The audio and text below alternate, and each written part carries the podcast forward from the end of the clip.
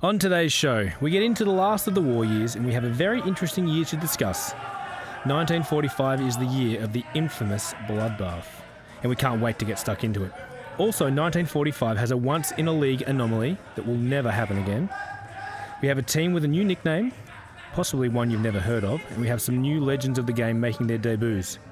One of the expansion teams makes their first finals appearance, and we say goodbye to a long list of retirees. All that and more coming up after the song. It's the history of football we knows about, and we want to expand what we know. We'll become such intelligent gentry with every kick to kick show. Beginning in the time 1870s, right through to the modern day. Tune in for Timmy Coops and the Kazman to hear what they all have to say. Welcome to the Kick to Kick podcast. Uh, my name is Tim. I'm sitting next to Moz. Hello, Tim. Hello, everyone. Uh, I've got Coops opposite me. Hello. Haven't made an appointment tonight, which Square into my eyes. Yes. It's delightful. No, no appointments. Yeah, it's good to see you got- didn't get your times mixed up. No, no. I'm Uh, back. Kazman will be joining us shortly. Um, but welcome to 1945, everyone. A very infamous year in the VFL. Infamous year in the VFL and the world in general. Yes, in the world in general. Um, so, yeah, the bloodbath obviously is, is what everyone knows about 1945, and we're going to get stuck into that. But a few bits and pieces before we do. Um, firstly, um, hello to listeners in the Ukraine, Ah. Egypt, uh, our five five listeners in unknown region. Oh, Yeah, aliens. Yeah. Does it give know. you to map it out no, it just says somewhere? unknown. it's Um, Amelia Earhart in the Bermuda Triangle. Possibly. She's North- still there. We've had some uh, some downloads in North Carolina, in America. Oh yeah. Uh, and you know, I think we still need to get a Colombian download. So anyone in Colombia, will have links or friends. Yeah, get onto onto let's it. Get, let's get us a download in Colombia. Um, now, a few other things. Firstly, really good. If you watched the uh, front bar last night, it was good to get a little mention of uh, Dick Condon. Yeah, we're And- getting some more, some classics back. Andy Lee giving a shout out to him. So, uh, I mean, should have mentioned Ivo Crap as well, but the Dickie Condon, um, yeah, good to see him. Picture of him on TV. One of our, one of the all time greats. Yeah. Yeah, Um, front front bars uh, is brilliant, and they're great at the history stuff. But they often make the the fatal mistake, as we all do, of never going back past the '60s. Oh, so yeah, sort- past World War Two, really. yeah, yeah, so it's it's nice to hear some from back way back in the day. Yes. Um, the I'm not sure if you noticed this. The MSO have released a heap of songs as well.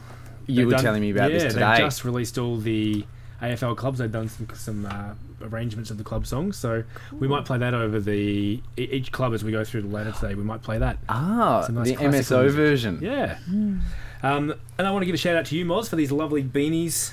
that Oh, thank you, Maybe Timmy. the official sponsors of the show. Oh, yes, I got my fiddle sticks going. Yeah, I've, uh, I'm wearing, wearing mine. I'll I'll put a, a picture on our socials. Um, but my- mine is uh, kick to kick colours. Mm-hmm. And yeah, It's a good looking beanie. Yeah, Yeah. looks looks good. Yeah, nice and nice and woolly, nice and thick. Um, keeps my head warm. Yeah, that big noggin. That big noggin. That brain surgeon. Um, and I just want to clear something up as well. During lockdown, I did play a simulated game of Australian rules football on AFL Revolution. um, I, I live tweeted it. I just wanted to mention that you know I, I, I made our two teams, so our team of 1897 to 1920 and our team of 1921 to 1937. Yep. Um, I live tweeted the game, and look, it was really high scoring. Um, but the 19, the 1897 to 1920 team won. Uh, I think because the conditions were pretty good. The score was 170 to 148, and Roy Park kicking seven for the uh, young As my man, I feel redeemed. Yeah, because you fought hard to get him. I into that fought team. hard to get him in the team, and look at that. Just Mm. showed up and got the Paid job off. done. And I was thinking because I've been doing a lot of reading of some some older books, especially the, uh, the on the take, the one about the Blues, and that talks about how all the players from that era played for the love of the game, and then Yeah. money came into it and changed it. We that, that on the take is that the the Carlton one. the Carlton one, yeah, Yeah. the Bo- Bongo Lang Yeah. story. Yep. Once, so once they started, you know, players started playing, they weren't playing for the love of the game anymore. So Mm. I feel like those players are a bit redeemed there in, in winning that stimulated game. That I Yeah, did. absolutely. I was very surprised thinking those two. I mean, great, both great midfields. But you look at the names in the in the later teams midfield, and they're unbelievable, and that Oh, forward, the forward line, as well. I mean, yeah, in the, the the later team, you had Soapy Vallence kicking five, Coventry with three, Moore with three, and Pratt with three. yeah. it's Hey, look, I could go on. I could do a whole podcast about just that one game. one simulated game. It'll, so yeah, good. It'll be interesting once I chuck in, like, once we make this te- this year's team, we can have a try series. But um, I am um, I'm I'm very much looking forward to your written letter of apology about Roy Park. uh, I'll be framing it. Yeah. um, but let's get into some history for 1945, Charlie. Yes. Uh, hit song is the Andrews Sisters' Rum and Coca Cola. Do we know this one?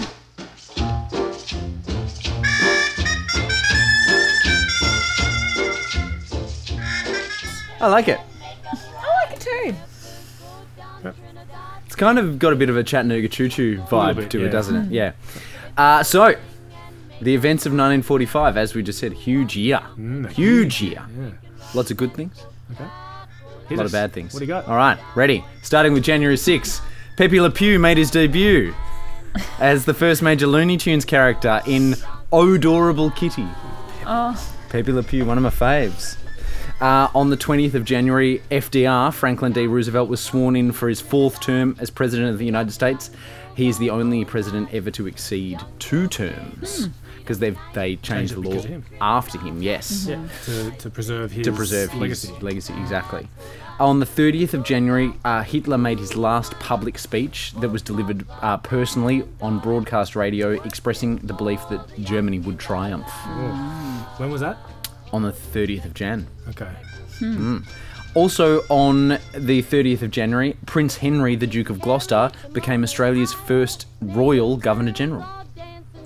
Uh, on some at some point in February, not sure of the exact date, Anne Frank died of typhus in uh, the Bergen-Belsen concentration camp.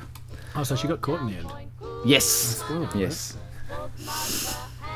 Uh, on the 19th of Feb, uh, the Battle of Iwo Iwo Jima began with 30,000 United States Marines landing on the island of Iwo Jima. And on the 23rd of Feb, uh, as part of the Battle of Iwo Iwo Jima, a group of the Marines reached the top of Mount Suribachi on the island and were photographed raising the American flag. Oh, that famous. The famous photo of the, I think it's five soldiers, four or five soldiers raising the flag. Uh, the photo raising the flag was taken by Joe Rosenthal and it later won the Pulitzer Prize. On the 15th of March, the 17th Academy Award ceremony was held, uh, broadcast via radio for the first time. The best picture was won by a film called Going My Way, starring Bing Crosby, about a young priest taking over from an older priest. Yeah. yeah, I don't know. I don't know. Sign of the Times, maybe? Um, on the 12th of April, FDR died suddenly at Warm Springs in Georgia. Uh, Vice President Harry S. Truman became the 33rd President of the United States and was sworn in that evening at the White House. And on the 25th of April in San Francisco, the negotiations for the founding of the United Nations began. On the 22nd of April, Heinrich Himmler, uh, through Folke Bernadotte, put forth an offer of German surrender to the Western Allies, but not the Soviet Union. Uh, and also on that day, Adolf Hitler privately conceded defe- defeat in his underground Berlin bunker after learning Felix Steiner could not mobilize enough men to launch a counterattack on the Soviet Union, which had just broken through to Germany. Uh, on the 29th of April, Hitler married his longtime mistress Eva Braun in a civil ceremony in the Führerbunker, and he signed his last will and testament. And then the next day, he and Eva Braun commit suicide as the Red Army approach the Führerbunker. Uh, Donitz, Karl Donitz succeeded uh, Hitler as president of Germany, and Joseph Goebbels succeeded as chancellor of Germany in accordance with the testament of the previous day. So there you go. Jan 30th, he's like, yeah, we're going to win. April 30th, it's all done Who and did, he, dusted. who did he sign his will and testament? Who did he sign everything over to? Well, I don't know. There was more information in there. There was a, a few other things. Like a Um, Dan Brown novel. yeah, I didn't realise he only married the day before. the day before. Yeah, so there you go. Long time mistress. Yes. Hmm. Side chick. Uh, yeah, exactly. On the 5th of May, a Japanese fire balloon killed six people uh, Elsie Mitchell and her five children. What is a Japanese Yeah, fire what's a balloon? fire balloon? Well- in Australia? No, this happened in America, in uh, Oregon. They it exploded as they dragged it from the woods. So it's a it's a balloon. I, I look. I didn't know too much about it. I believe it's a. How, check it out. yeah, I'll Google. It's. I believe it's like a balloon that they pushed out in order to create fires. Right. Um. That it Yeah. These. that floated over from Japan? Japanese Yeah, well, or water not balloon. but maybe from the Pacific Islands or something like that. I don't know, but um, they are the only people killed by an enemy attack on the American mainland during World War Two. Oh. During any major world conflict? Well, that didn't include just America. Oh, yeah, well, well, yeah, Hawaii. yeah, and also Mainland, yeah, yeah. main, yeah, mainland, yeah. Uh, on that same day, in slightly lighter news, Yosemite Sam debuted in Hair Trigger. Hey. big on the Looney Tunes characters. Yeah. Uh, on the 9th of May, Germany surrendered to the Allies, which ended World War II in Europe. On the 12th of May, Reverend V.W. Awdry's children book, The Three Wa- Railway Engines, the first of the Railway series, was published in England. What is the Railway series more famously known as, you might ask? Thomas the Tank? Thomas the Tank Engine and Friends. There you go. Have we got more information on the fire balloon, Moz? Yes. Um, when I first googled it, it came up with a whole bunch of different water balloons. Yeah. Classic. Not what we wanted. Researched further, they're called Fugo balloons, Yeah. F U G O, or fire balloons. Um, they varied from 12 kilograms to 15 kilograms. And uh, uh, uh, it was designed as a cheap weapon intended to make use of the jet stream over the Pacific Ocean to drop bombs on American cities, forests, and go. farmland. That's what it looks like. It looks like a a sort of miniature hot air balloon Ah. There you almost. go. Mm. Um, on the 26th of June, uh, Dr. H.V. Evatt signed the United Nations Charter on behalf of Australia. On the 5th of July, John Curtin, the 14th Prime Minister of Australia, died in office. So we've got So him and Roosevelt. president and a prime minister dying in office from heart failure at the age of 60. Stress he was briefly replaced by his deputy, Frank Forde, who served as the 15th prime minister until later a Labor Party leadership election was held uh, to replace Curtin. So that was then Ben Chifley, who was elected on the 12th of July, uh, and he became the 16th prime minister of. Of Australia, who and defeated Frank Forde. So Frank Forde is the shortest serving prime minister in Australian history. He served for seven days. Huh. Uh, but he retained his post as deputy leader after that. Right. On the 16th of July, the Trinity test, the first test of an atomic bomb, uh, was done using about six kilos of plutonium and succeeded in unleashing an explosion equivalent to that of 22 kilotons of TNT. Wow. Good God. On the 26th of July, Winston Churchill resigned as Prime Minister of the UK after his Conservative Party was soundly defeated by the Labour Party. Uh, Clement Attlee became the new Prime Minister, and it is the first time that Labour has governed Britain with a majority in the House of Commons. so you've lost FDR, uh, Winston Churchill, Curtin. and Curtin, and Hitler. Yeah. Yeah. Great episode of The Crown on that Churchill yes, there is. It's a situation. ripper. On the 6th of August, the little boy was dropped on Hiroshima. Um, The bomb. the bomb, yes, the, the little boy from the Enola Gay. Um, that's the name of the plane. Yeah. No, we're laughing at something else. Yeah. Oh, Yeah. just Kath the- and just oh, oh the little boy. Yeah, yeah, sorry. Yeah, okay. I'm with you now. And uh, on the 9th of August, uh, Nagasaki, the B 29 Bockscar dropped the Fat Man. The second bomb was named on Nagasaki, uh, which led to then um, the September 2nd official Japanese surrender uh, by to General Douglas MacArthur on on board the USS Missouri in Tokyo Bay. Uh, and so that's the end of World War Two. Hooray. Yeah, Yes. right. We've been, t- yeah. I mean, it's a, it's.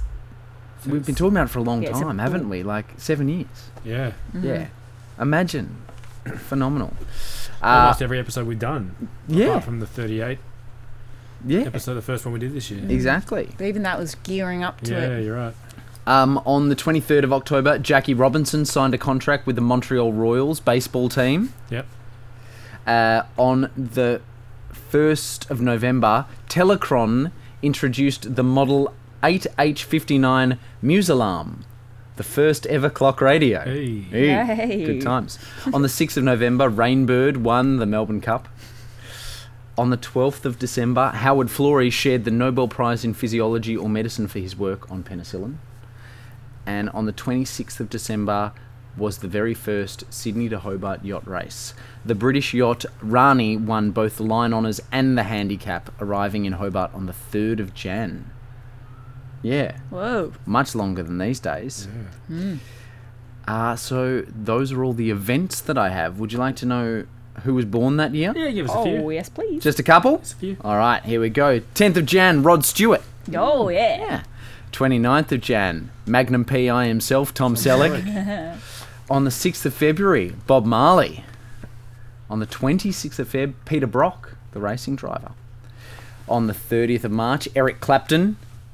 And on the 6th of May, Bob Seger, the rock singer. Yeah. On the 22nd of May, Bob Katter, the great Australian politician. Ah. on the 24th of May, Priscilla Presley. Uh, on the 28th of May, Patch Adams, the real Patch Okay, Adams, real not Patch Robin Adams. Williams. Yeah. Um, on the 25th, uh, uh, sorry, 26th of July, Helen Mirren was born. Dame Helen Mirren. Dame Helen Mirren. On the 28th of July, Jim Davis, the creator of Garfield. On the 2nd of August, Alex Jesaulenko was born. Biote. Yo, beauty! Beauty. On the 24th of August, Vincent K. McMahon, the American McMahon, professional yeah. wrestling promoter, chairman, and CEO of WWE. Yeah. Uh, on the 26th of August, Kerry O'Brien, the tele- uh, ABC te- television journalist. 31st of August, Van Morrison. Uh, 2nd of October, Don McLean of American Pie Oh, fame. yes. One hit Wonder Man. On October the 30th, Henry Winkler, the Fonz, Fonz, was born. Hey! On the 1st of November, John Williamson, the True Blue Hey, true. legend. Hey, true. And on the 22nd of December, Sam Newman, the 300 gamer for Geelong and extremely controversial media hmm. personality. Especially at the moment. Yeah, well, always.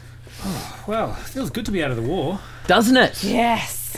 Cause it's football season, and that's the reason it's the time of the year that we love.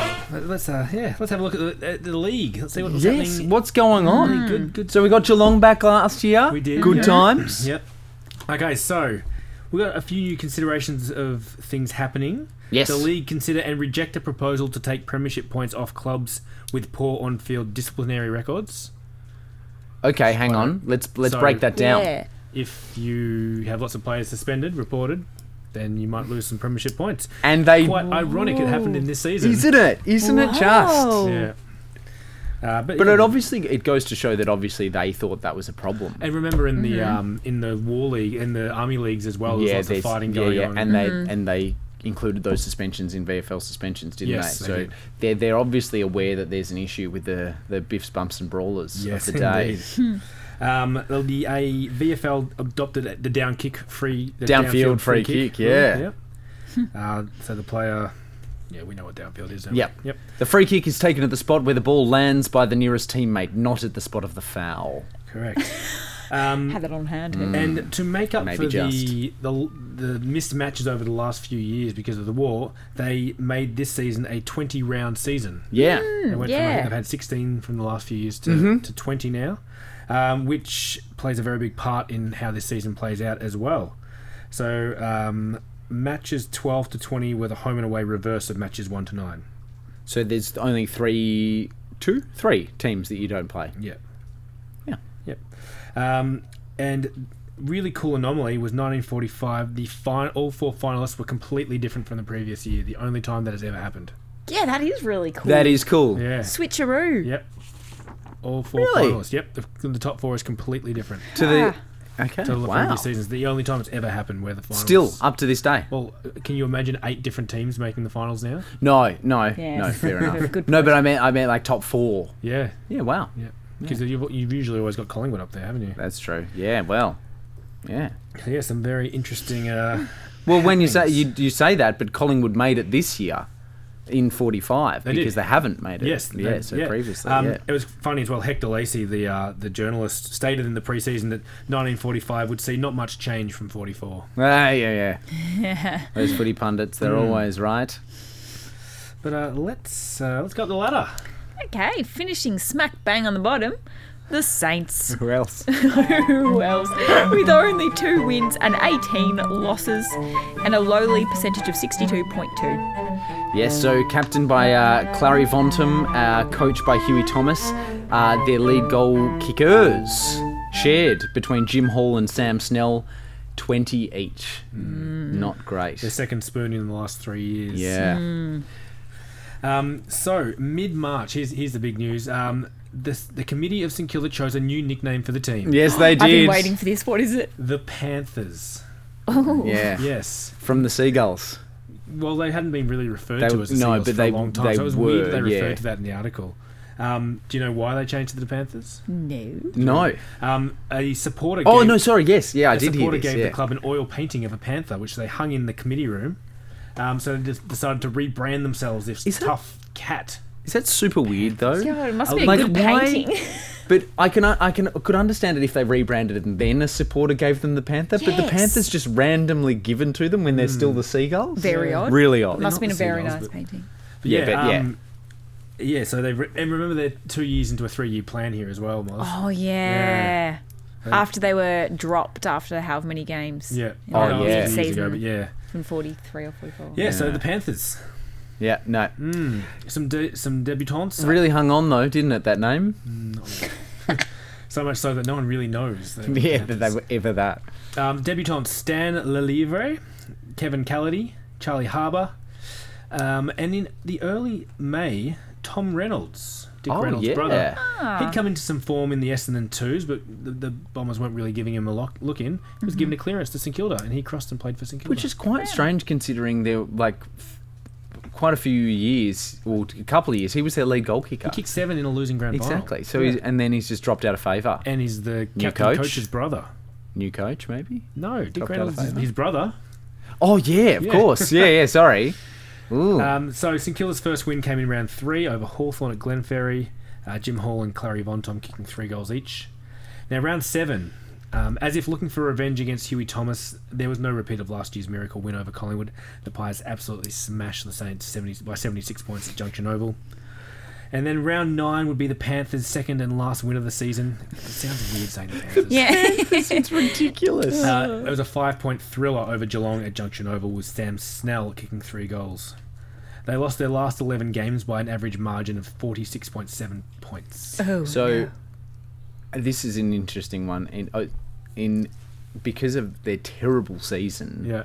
they actually had a real wooden spoon hung in their committee room after the season to remind them of how terrible Next it to the Panther photo, pa- Panther painting. I, I mean, how we like. So, so they were like, "This we need to remember how this feels, Yeah. so we Rock bottom. Change." Did it work? Their 13th wooden spoon, that's the one they choose to Yeah, yeah, uh, I know. Because I was thinking about, it, I was like, "That's not their worst ever performance either." No, they've gone year. through seasons where they haven't won games. Yeah, exactly. Um, the final season, final game of the season was against the Geelong, the Geelong, Geelong, um, with the winner, the, the winner avoiding the wooden spoon. So it was really a battle for the wooden spoon. Um, despite a third quarter comeback, they couldn't get over the Black Cats, and they were relegated to their 13th wooden spoon. And mm. as you said, they got the wooden spoon hung up in the club rooms, and Huey Thomas retired as coach at season's end. Yeah, But at least he got that one win over Jock McHale. yes, Really, really happy you got that one. yeah, yeah, absolutely. All right, 11th was Geelong, who also only had two wins, 18 losses, and finished just above the Saints with a percentage of 64.9. It really did come down to that Yeah, a last fight, game. Yeah. a fight for the points. Uh, so Geelong this year, captained by Jack Butcher, uh, coached by Jack Williams. Their lead goal kicker was Vic Nankervis with 43. Um, so Tom Arklay had retired, so Jack Williams was appointed coach, and Jack Williams had played in the 25 and 31 premiership teams. As you said, Jack Butler was captain again. Uh, a debutant was Cecil Jack Ha- Butcher. Jack Butcher. Yes, Butcher. Butcher, yeah, sorry, yeah. Uh, Cecil Hammer was a, uh, Love a that. debutante. Uh, now, pre-season, the club ordered new jumpers but weren't allowed to receive them because they needed to produce the right number of coupons because of war limits. Ah. So they reached out to fans to help contribute to you know the coupons they needed to have to be able to afford and, and get these jumpers. Um, there was also discussion mid-season about returning to Corio Oval, and they kind of weighed up the pros and cons of whether we stay at Kardinia or whether we go to Corio Oval. Ultimately, they stayed at Kardinia, Wow. closer to the city centre, easier for teams to get to. Are these the reasons? Yeah. What were the pros? Like, why were they thinking Well, of going the- back? all the stands were like all the All the, it was history good, was there. yeah, good infrastructure. yeah. They, I think they just history completed the Brownlow Young stand not too long just ago. Just before they moved. You're right. Yeah. So, and it's you know tradition. They'd been there since what eighteen Yeah. 50, 59. well, 59. I, I don't think they started there, but they've been there for over For- 70 yeah. years probably. Um, round six, for the second year in a row, Geelong was able to beat Hawthorn at Kardinia Park again. They ho- held on to win by eight points. Vic Nankervis kicked four. In round 15, Geelong took on South Melbourne at Lakeside Oval, which they lost. However, an amusing thing happened to Max Leslie. He earned a shot at goal late in the game. However, in the contest, he realised that most of his shorts had been torn off. What? So he, so he tore the rest off and took his shot at goal in his jocks. um, and in a calm manner, he slotted the goal despite the hooting and hollering of the crowd. Great. Uh, round uh, round 16, following Geelong's loss to Melbourne at Punt Road Oval, one Geelong fan was so enraged he assaulted the field umpire, umpire Thomas, and was fined 2p. Two p. 2p, 2 pounds, I'm assuming. No, wouldn't two p Two be two pence? pence? Possibly. It must Yeah. be two pounds. Yeah. Because if you're getting if you're getting fined two pence, what's the point? Yeah. Um, and the look, the, the final as the final thing I want to talk about is actually it happened to the seconds. So we know in that last round, St Kilda played Geelong, the loser Yes. getting the wooden spoon. In the seconds, Geelong also played St Kilda down in Geelong. Uh, it was a dead rubber. They were both, I think they were like 11th and- and 12th on the Yeah, ladder. didn't Didn't make matter. a difference. Um, and the weather was terrible, icy temperatures, driving range. Um, the ground resembled a lake. They were playing at a different oval, so nowhere near Kardinia. Um, and there's a theory that, uh, well, what, what ended up happening was they didn't actually play.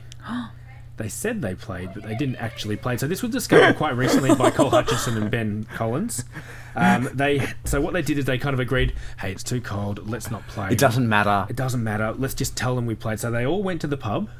That is Um, so the theory is that they, you know, they, they kind of bribed the umpire, silenced the umpires by giving them some, buying them some beers, um, and they kind of made up the match report to submit to the papers. Um, in this kind of match, what do you think the result might have been? draw. It was a draw. Yeah, of course it was. Yeah, yeah, it was a draw. Uh, Geelong 12 6 to St Kilda 11 12. A Geelong man named Tolman kicked. Oh no, sorry. There was a late. There was a point kicked very late in the game that drew the uh, drew the game. The made-up game sounds so much more interesting Yeah. than what the real game would have been as I well. The phantom hero was teenager Arnold, who was credited with kicking the behind that drew the match from a very difficult shot after the siren. Oh yeah, it had to be. Yeah, yeah. That's so Yeah. good. yeah. I love that. You can just imagine them having a few frothies Oh, in the warmth, thinking how good away, how smart away. Yeah. Not playing in, a, in was only- the dark mud. It was only recently they like they found a member of the team who played in this, and like they said, "Oh, can we ask you about?" it? It's like, "I'm not going to get in trouble, am I?" And like, no, it's like 70 years ago. I think you'll be okay. I love that. that is brilliant. So, like, no one, no one would have been like, not, the, not a single No, no like one knew. person in the Yeah. crowd. Yeah. You know what I mean? Like, someone no- rocked up to watch the seconds and was like, "Where's the game?" Yeah, no one knew. No one sort of. Uh, that's Yeah. genius. Yeah. See that? Do you know what that goes to, Timmy? What? That actually is really good for uh, conspiracy theorists everywhere because you know the, the the idea that you can't actually keep a secret with more than like five people. That's a secret with like Mm. Absolutely. 38, 40 people involved, Yeah. and it's been kept for 70 years. Absolutely. We never landed on the moon. Nothing ever happened. We figured it out. Genius. Yeah. Oh, I love that. I'll send you the article if you want to read it. Yeah, please, Yeah. please. Let's move on. Alrighty, Hawthorn finished 10th. They had six wins, 14 losses, and finished on a percentage of 85.6. So the Hawks, Yes, they are the Hawks. Yeah. yeah, looking all right there. Well, so they were. Yeah. So captain coached by uh, Keith Shea this year. Their lead goal kicker Alec Albiston with 66. Um, yeah, if you remember, a few in '43 they finished fifth, and they That's kind of right, tumbled yeah. down to 11th and now 10th. But So still, like, you know, six wins. Geelong and St Kilda only two wins each. Yeah. They're well off the bottom where they used to be. Yeah. Um, and with the VFA coming back this season, that meant uh, coach from the previous year, Tommy the Turk Lahiff, had to return to Port Melbourne. So that's why they had a new coach. Um, and Keith Shea being an ex Carlton player. Yeah. Yeah. Round one, the Hawks ran into a rampant Essendon in the opening game of the year and was smashed by 71 points. the Sporting Globe descri- described the team as a weak side with no foundation. Um, in this game, a youngster named Jack McLeod made his debut, having arrived from Auburn. However, he was rostered on army duty at the MCG that weekend of the opening match. So he went AWOL And play played. this game. Got one kick in a nervous debut and was charged as soon as he returned to barracks. Um, however, he'd go on to win Best First Year Player Oh. at the season's end. Brilliant. Uh, round two, they were stung into action. Hawthorn responded with a tremendous 34 point win over Carlton at Glenferrie Oval. Shea was in brilliant form against his former club, and fireman come defender Jack Blackman overcame smoke inhalation from the previous day to turn in a great performance. So he was a fireman and, and yeah, was quite sick from the previous day. From fighting fires. That's Yeah. seriously Whoa. impressive. Yeah. Um, but from here, the season would really go pear shaped uh, rather quickly. Nine losses in succession. Yeah. Uh, even usual easy beats like North Melbourne were too strong. Um, finally, things turned around and they had a 53 point win over Essendon. oh, they got it back. Turnaround, yeah, it's a huge turnaround. That's a 134 point turnaround. Yeah. Um, the Hawks slammed on eight unanswered goals between quarter time and three quarter time. That happened to you last year as well, Tim. Remember that against the Bulldogs? Anyway, Shea by this stage was injured and was forced to hand the captaincy over to reliable Jim Bohan for the rest of the season. Uh, but the Hawks ended the season with some honour restored, taking the points in five of the final nine games. Charlie's lost it. Moving your own joke, Charlie. Oh, well, I, someone has to. the, the Hawks' better wins included a come from behind victory over the Tigers at Port at Punt Road, a gutsy seven point win over the high flying North, um, and Bohan provided the highlight in the third term in this game against Richmond with a massive drop punt kick that was measured at 67 yards by officials the following day. 67 yards. So Yeah. what, 65 metres? Maybe a little bit less, but yeah, more than 60 metres. Yeah. Yeah. Um, and as you said, Alec Albiston Yeah. led their goal kicking, was only a few behind the Wow. league leader Fred Fanning. One behind. One yes. behind, there you go. Yeah. All right, climbing up one rung of the ladder, we get to Melbourne, who finished ninth. They had eight wins, 12 losses, and a percentage of 99.1. So, bit of a few changes down at uh, down at Melbourne. Uh, we got a new slash old coach. Checker Hughes is back, uh, and a new captain, Norm Smith, Hey. taking over from Percy Beames, who has retired. Yeah. Um, and what a man he was! I tell you what, they're still talking about him today. We can still have a drink at his bar. Um, the lead goal kicker, Fred Fanning, with 67 there for the D's. So a bit of a nothing, bit of a nothing year for Melbourne. Really, not too much happened, but uh, we're getting closer. Um, and still exiled at Punt Road Oval because the MCG was Yes. still uh, Camp Murphy at this stage. Um, so still rebuilding, but starting to kind of on the way back up again. Well, not ladder, ladder wise, not really, but they're blooding new players. And, Yeah. and that old guard are kind of retiring now, and there's a new guard coming. Coming through, yeah, you're not. yeah, as Norm Smith, Fred Fanning, Jack Mill. Well, Jack Mueller's probably no, he's still youngish. Yeah. Yeah, yeah, those guys. Round one was an excellent. Uh, so they played Carlton. Domination in the ruck saw the margin extend to 50 points uh, early in the game, um, led by several players who had recently returned from military service before Carlton took 11 points off a 32 point deficit at three quarter time. But Melbourne ended up, ended up running out winners. Uh, Fanning kicked four in this game. Round two, the resurgent Demons earned another victory to start the season, running away from St Kilda in the second half with 11 goals to two. They were led by a dangerous combination of Fanning and Baggett, who kicked 13 of Melbourne's 17 goals for the day. Absolutely, they did. Kazman! Hey, there he how'd he get in here? That's right. Just in time for Melbourne. Exactly. Um, then they had, following two losses, Don Cordner and Fred Fanning were best on ground as the D's beat the Black Cats at Kardinia. And then they suffered four losses in a row. Uh, come round 10, in greasy conditions, Melbourne had to come from behind against Hawthorn to take the points. Going into the final change, seven points behind, they kicked five goals, eight in the last quarter to overrun their opponents. Staying where they belong, Hawthorn. Yep. Down the Um, they again knocked off. They knocked off an inaccurate Essendon and were pipped by a desperate Carlton by one point. Round 16, they played at Punt Road Oval. Melbourne were playing Geelong, who were lucky enough to have their captain Jack Butcher, Butcher, Butcher, playing. yeah. But only because two weeks earlier he'd been treated for an injury by demon doctor Donald Don Cordner. Yeah. Dr. Don. Yeah. Um, so that's why Jack Butcher was able to play. Oh, see, Don's a great man. D's won by 59, Fanning kicked six. now, round 17. Before the match, Checker Hughes was said to have addressed his players by saying the following. This will possibly be the last game of football you will play during the war period. During the war, many of you young players have been wearing the numbers of players who have made this club famous. That's right. Yeah. Some of them made the supreme sacrifice. These players were champions because they would never admit defeat.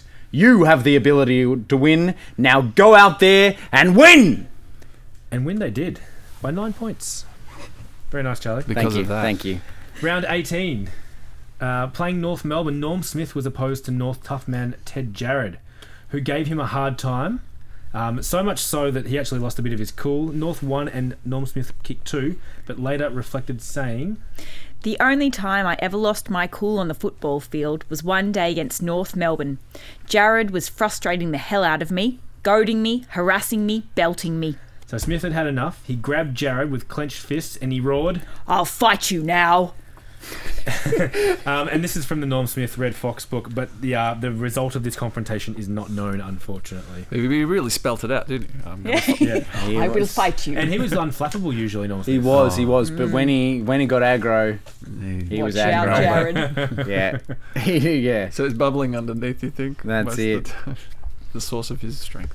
All right, and that's Melbourne season. They've uh, again missed the finals. Yes. Okay, just one step up the ladder. Essendon, 10 wins, 9 losses, and 1 draw, and a percentage of 113.8. Same old.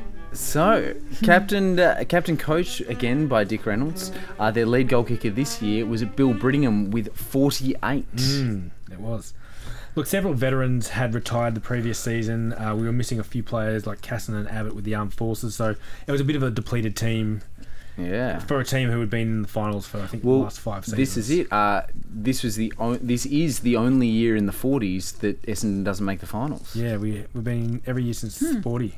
Yeah. Yep. And will continue to be after Yeah. this. Yep. Spoilers. Um, yeah. Round one, the Bombers got off to a flyer, smashing Hawthorn at Windy Hill. They kicked 22 goals, 18, 150 to win by 71 points. Noel Smith led the goal kicking with five. Round two, they again drew with Fitzroy, just like they did in 1944. Second year in a row they drew. yeah. Um, and that was before a big win in round three. They kicked the exact same score from round one. So against Hawthorn in round three, they kicked again 22 goals, 18, 150 to beat Carlton by 100 points. this would be Essendon's biggest score and margin against the Blues until 1985 and the biggest defeat that Carlton had ever received. Wow. Take that. Take that, Carlton. Uh, in round four, it would be Reynolds versus Reynolds, as Dick and Essendon took on Tom and St Kilda. Essendon would win comfortably by 55 points, but in this game, Bill Brittingham recalls I heard a crack and looked around to see Reynolds holding his face. He took his hands away, and you should have seen his jaw. His teeth were all over the place. But he wouldn't leave the field. After the game, he had his jaw wide, but he played the next week. We're talking about Dick here. Yeah. Yeah. However, St Kilda player Tom Reynolds saw this and he was not impressed and vowed to get revenge with the St Kilda perpetrator for striking his brother. the umpire came up to remonstrate with Tom, who was kind of fighting with his teammate, and said, "I, I can't report you for striking your own teammate, mate, Tom." Um, so yeah, he so. Um, it should have been noted earlier that Tom Reynolds only played four games with St Kilda Yeah. as well. Um, Bill Hutchinson in this game, Rover, extraordinaire, future Brownlow medalist, kicked seven. Kicked seven. Yep, as a Rover. That's unbelievable. Brought his own footy. Yeah. In round five, Dick Reynolds, uh, one week after getting his jaw wide, became the first bomber to play 200 games.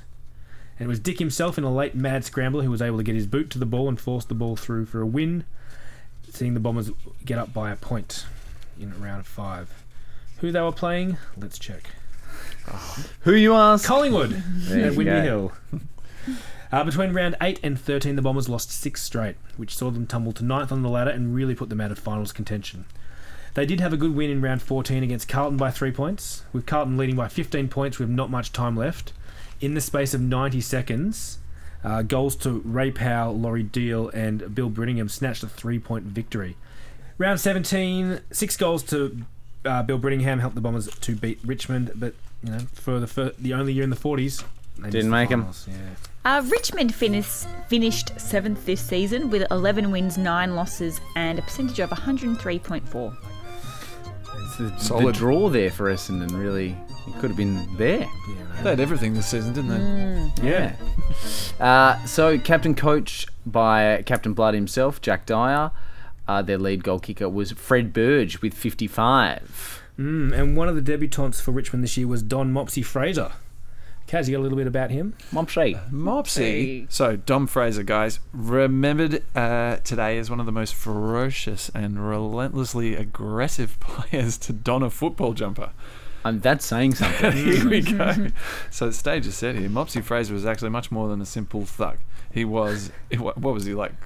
Planning secret sniping or something. That's- like yeah. In, in the view of some, um, one of the finest centre halfbacks that ever played the game, Fraser was actually a key position forward during his early time with the Tigers, but his woeful wayward kicking for goal earned him both the ire of his coach and demolition to the backlines. Demotion. Demo- Demotion. demotion. Okay, sorry. Um, the move to centre half back rekindled his career, uh, and there were a few, if any, players able to challenge his supremacy in the position.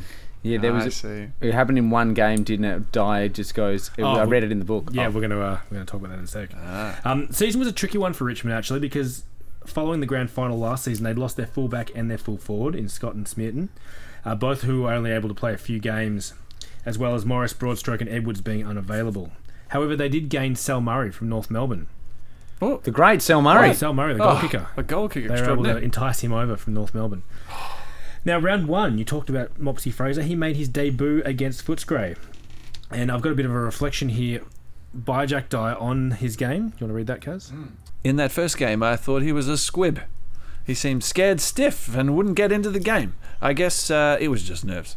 Well, I just I suggested at the end of uh, at the end of plan in Play. a private At the end of play. at the end of play. Cool. When I suggested at the end of play in a private corner of the club rooms that uh, he should be wearing lace panties for freedom of movement, I assume, um, um, I saw his face flame red, his, his hair stand on the end, and his eyes dilate enormously. I, I was fair dinkum certain he was going to explode. that is a funny one. I love it. Um, but as, as you said, Kaz, in the future, uh, Mopsy Fraser's fierce play became the hallmark of his career. Yeah.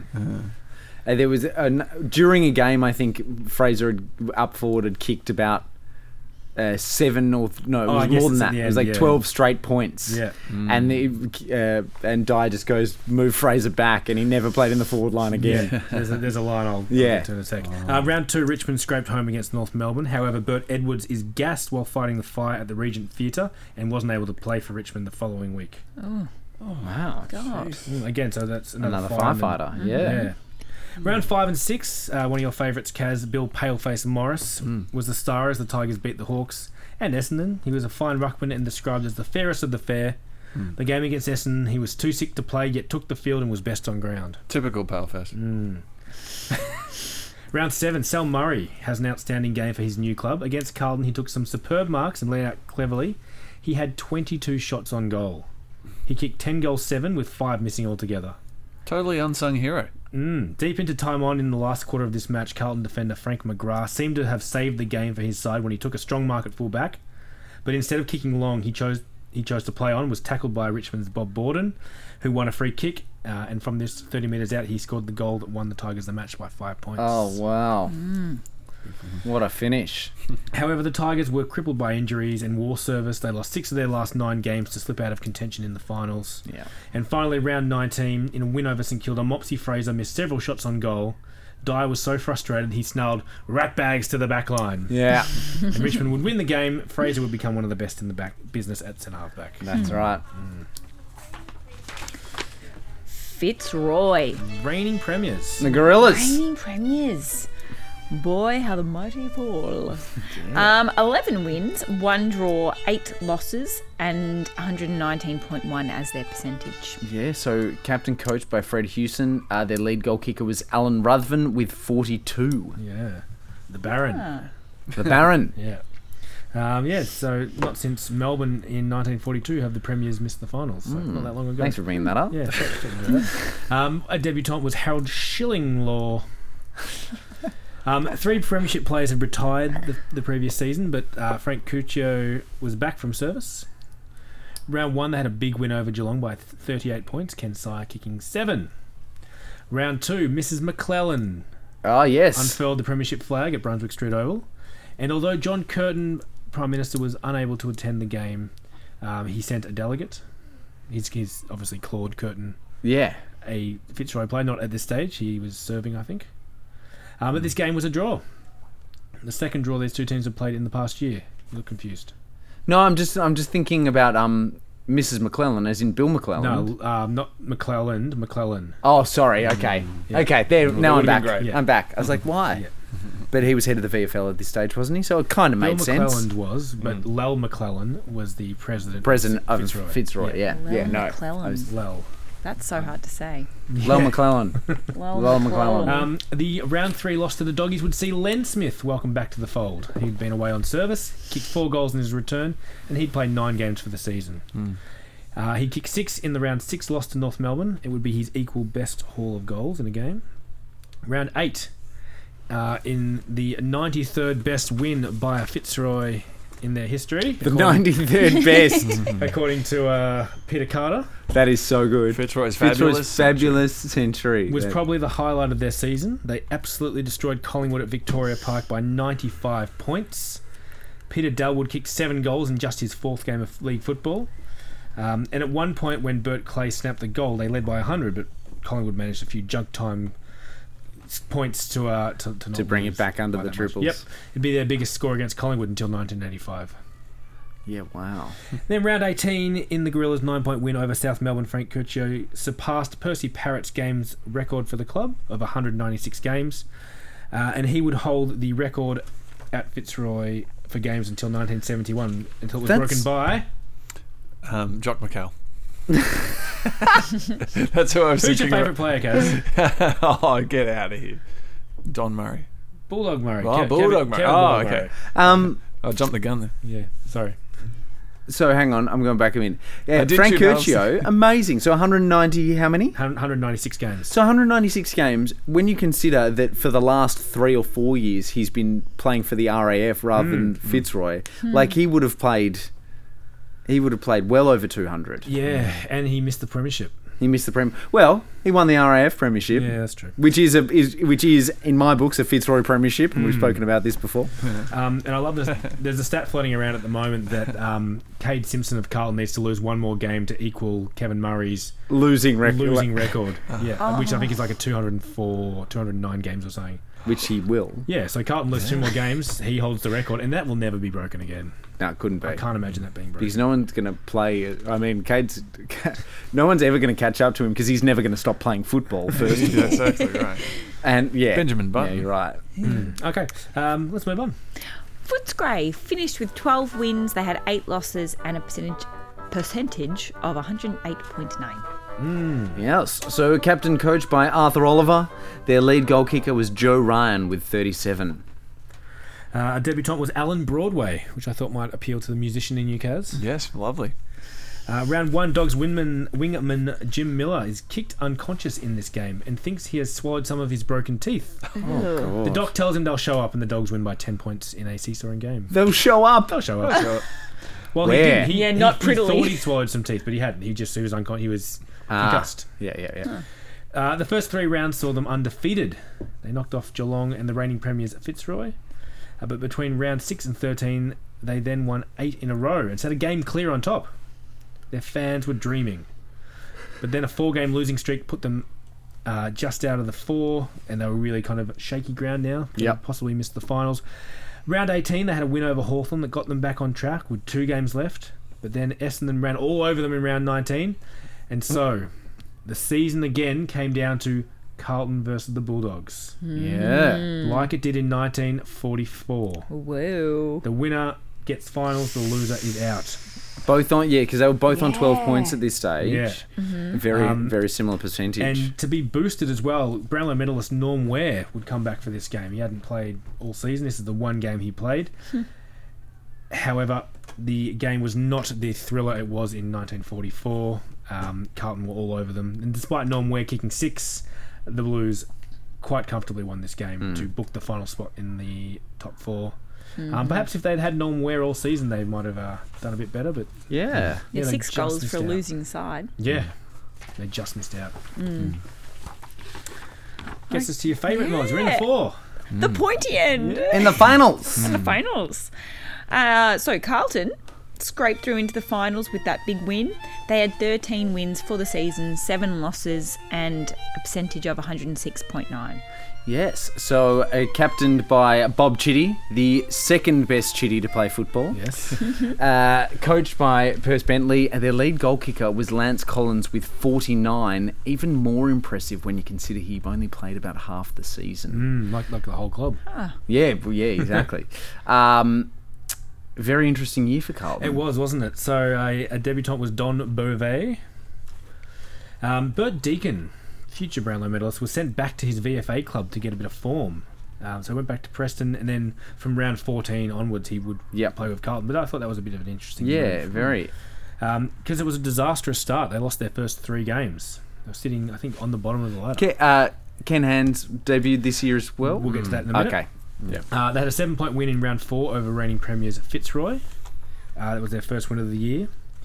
Round five, 18 year old Ken Solvo Hands made his debut for the Carlton Blues in a hard fought 11 point win over St Kilda.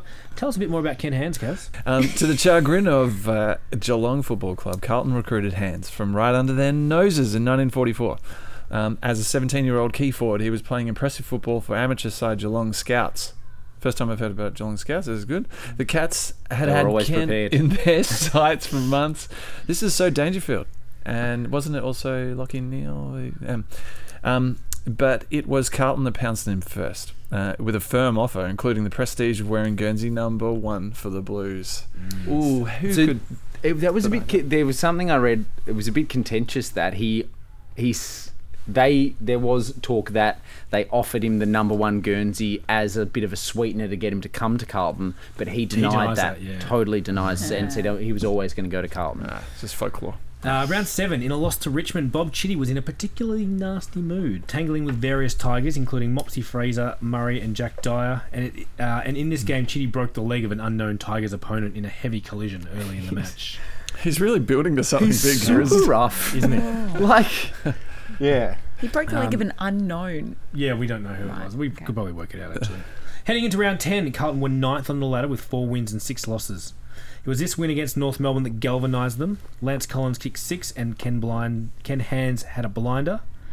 Pre-game, Chitty knew they needed to win, so during the coin toss with Dally O'Brien, North Melbourne's captain, Smashed him in the um, face. the No. umpire tossed the coin, and, and Chitty opened his mouth and kind of did, like pretended to call, mouthed the words. It fell heads.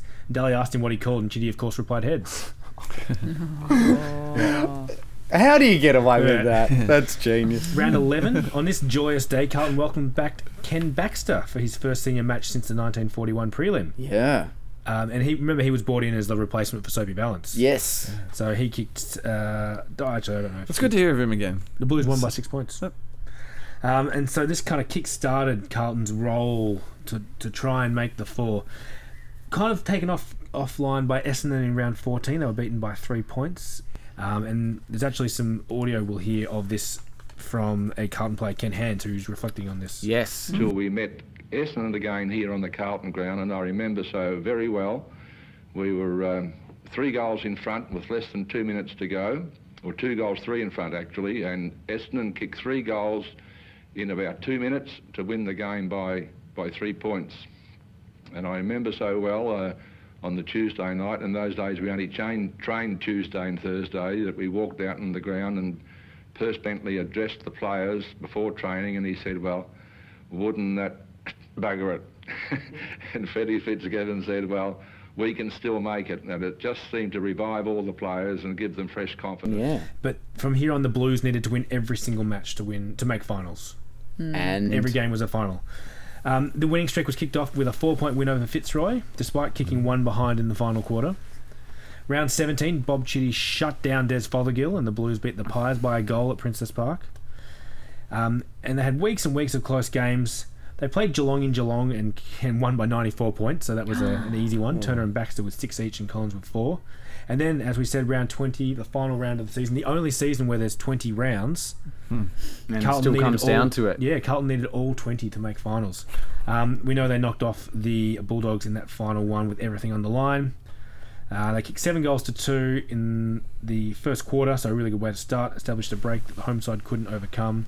Five goals up at half time, and the margin steadily increased to 53 points by the final siren. Carlton had displaced Footscray in the final four by 2.04%. Usually, uh, we've talk, talked about this a few times in the past. When we the rules get changed in the VFL, AFL, VFL, it's usually Geelong that gets screwed. over. Geelong wasn't even in contention this No. year, so Footscray got screwed. Yeah. Yeah, there we go. It's either a cat or a dog. It's going to be someone. Uh, um, that Carlton though, that's our favourite football story, isn't it? Where they just keep winning and just it's just a fairy tale or just this. Not for Tim. you, know, you know I can't stand Carlton. Okay. well, But- let's let's just say it wasn't them. But this gives hope to like the Carlton story of 45 gives hope to every That's team, it. it? Yeah, yeah. That if you're having a crap season, It, oh, it doesn't take much, and Yeah. it just turns. Yep. Something clicks. yep, Mhm. couple of players, That's it. bang. Bob Chitty clicks. Bomb Chitty Snaps yeah, just inside. snaps. Yeah. Bronze. North Melbourne finished also with 13 wins, 7 losses, and got through with a percentage of 111.1. Here come Above the Kangas. Oh, yeah.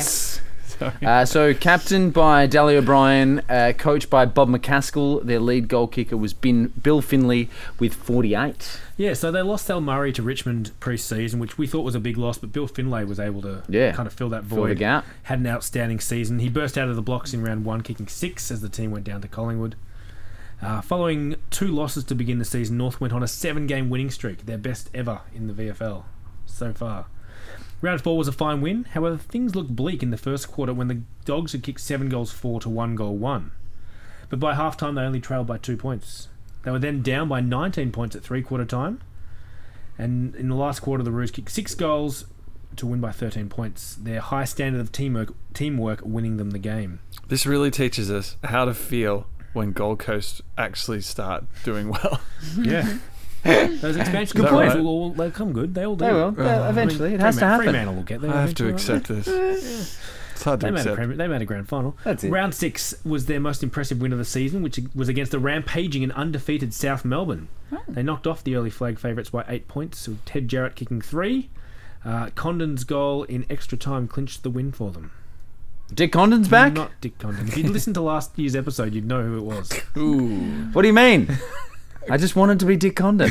Yeah. Can we pretend? it nine. North kicked 18 goals, 14, 122 against Essendon, winning by five goals. This score would be their biggest against Essendon until 1977. Well said, Tim. which I found quite shocking. Only 122 points. That's not a very big score. But against a No, team not like in- Essendon, I guess it is. Yeah. No, yeah, yeah, yeah, okay, all right, all right. Um, round 11 against St Kilda was a dour and frustrating game with scores level at 6-13 at three-quarter time. So happy with Neither yourself. team could score a goal in the last quarter. The Panthers kicked two points and the Shinboners eight points in the last quarter to win by six. Uh, angry Panthers fans rushed the umpire after the game and he needed a police Can you escort stop to leave the calling them ground. the Panthers. Distracting. Kaji came in late, St Kilda re- rebranded themselves the Panthers this season. Fits perfectly. It's I just think it's wrong. good. The Panthers. Round 18, Melbourne led North from the outset and looked to be cruising to an easy win. Panthers look really amazing. They don't seem like they would, you know, be aggressive and win. And I don't know, it just doesn't seem right. yeah. Uh, Melbourne led North Melbourne by 16 points at three-quarter time, but then the Roos slammed on. Sorry, the Shin, blown, Shin Boners slammed on seven goals six to the Demons, one goal one to hold on to their spot in the four. Um, the Shin Boners small men playing brilliantly. Sid Dyer kicked four, um, and they ran out. They won. They won one of their last two, but qualified for finals for the first time ever. Yes, that's Ah. Um, prior to their first final, also they had a celebratory smoke night to celebrate making the finals for the first Smoke, time. just smoking or smoking meat Smoke night. They they sit around and smoke and, and chat. and talk about Drink manly. when, when the brandy. Bulldogs did this in '37, they sang a whole song and they had a whole process, procession. Yeah, Oh. And, Uh, yeah. We're just looking forward to Hawthorn making the finals. Oh, we've still got Are we? another. Are we? Uh, no, I mean, enough of that's probably going to happen. We, I'm, I'm happy true. to, to wait. That's true. Well, yeah, we're at, we're going to be waiting for a while, so Yeah. it's good. I wonder when the Panthers are going to be in the finals. Uh, never. It won't be the Panthers by then. Does it, is it just this season? Just this season. I'm Oh yes. Uh, in silver position this year was Collingwood with 15 wins, 5 losses, and a large percentage of 128.8. yes. so- Collingwood back in the four. This is it. Cap- captained by Albie Pannam, coached by Jock McHale, their lead goal kicker Des Fothergill with 62.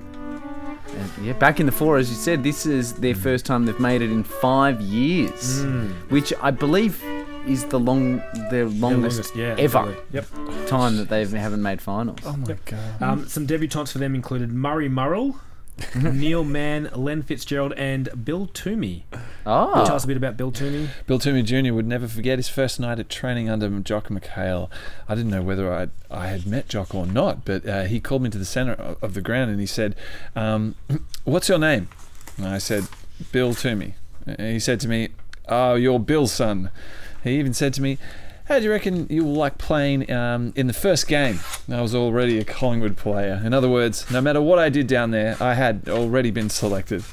And that's what I found very strange. ah. odd. Yeah, I like it. Now, hang on, Bill Twomey. Did he play for Collingwood? His father did, yes. Bill Twomey Senior. Yeah. Yeah, okay, so- Collingwood. Twenties. That, that's what And threw me. He's- It's, it's Bill. No, I know, both I know. though. That's why I was confused. I thought Bill Twomey played for Carlton for some reason. No, no. Anyway, I'm Um, confused. now, Ron Todd and Des Fothergill again wanted to come back from the VFA. Um, Des Fothergill was welcomed back with open arms. Ron Todd, not so much. Ron Todd, well, there was discuss- there was a lot of discussion about it. They said we'll have a committee meeting. So Ron Todd came to the club, and he had to sit outside the committee room while the uh, while the committee discussed it. And he sat there and he sat there and he could hear them arguing over his return. Some of them just so angry that he'd left for all that money he was. Um, he could hear the hate that some of the members were spitting towards him, and he'd been there so long he just got up and left. Fair enough. Yeah, he uh, he went over to back to Williamstown. I think he kicks 180 goals. Well, of course he something. does. I can't believe there was even a conversation about it. Ron Yeah. Todd just kicked hundreds of goals, Yeah. and they're Um, arguing about having him back. Yep. The Bloody committee, Collingwood. so he was officially That's it. excom- Cut off their nose to spite their face, They did. Collingwood would. Yes. Right. officially excommunicated from the club. All Typical. benefits and past player benefits were taken away from Yeah. him. Flipped his picture. Yep, yep. Cool. Um, as you said, Albie Pannam was named captain, just like his grandfather had been in uh, 1905, I think it was. Mm. Um, and just like, and if his son Albie Pannam Junior, uh, Senior, was captain coach of South Melbourne. Yeah. Remember, he had to sit out for all those years. That's right. Yeah. For three Um, years, yeah. So round one, they really looked like the Collingwood of old that everyone kind of knew of, with a strong win over North Melbourne. Um, then by round four, their engine room was starting to hum nicely. They had a win over Hawthorn. Uh, the paper naming Richards, Pannam, and Fothergill as a menace to the opposition. Um, and those three names we know pretty well as well. So when you start it. hearing them, Blew the lip. round six, they beat a highly fancied Carlton at Victoria Park. Fothergill kicking five. Suddenly, the Pies were you know being talked of as serious contenders again. Um, however, round eight, they were put in their place by Fitzroy to the tune of 95 points. Fitzroy's 93rd best win. They'd only lose two more games for the season, though, and they'd finish in the top four, their first time in five years. Uh, in However, round 19, they had a 26 point win over Fitzroy. Captain Albie Pannam damaged some cartilage in a knee, um, which meant he was probably going to miss finals. He had a, a RAAF game coming up in a few weeks, so he tested his knee in that game just before finals and broke down again, meaning he would miss South Melbourne's finals. Ah. Uh, in first place this season was South Melbourne with 16 wins, 4 losses, and a percentage of 131.8. Yes, so uh, captained by Herb Matthews, their coach was uh, William Bull Adams. Yep, ex Fitzroy player. Yeah, their lead goal kicker, Laurie Nash, with 56. Yeah, Nash is back.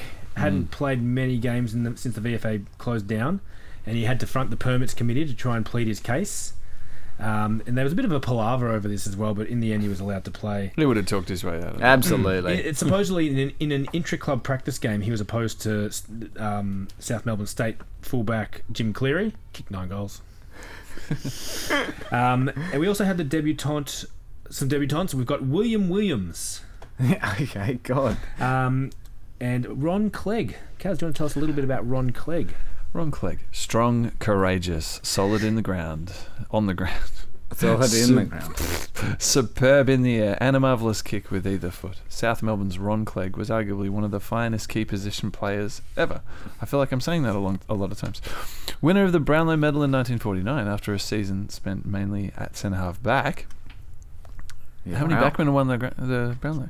Um, he was every bit as effective at centre half forward, where he fronted up against Carlton in, in the infamous Bloodbath Grand Final in 1945, or indeed in any other key position. So round one at home, they were Junction Oval um, because Lakeside Oval was still being occupied by soldiers.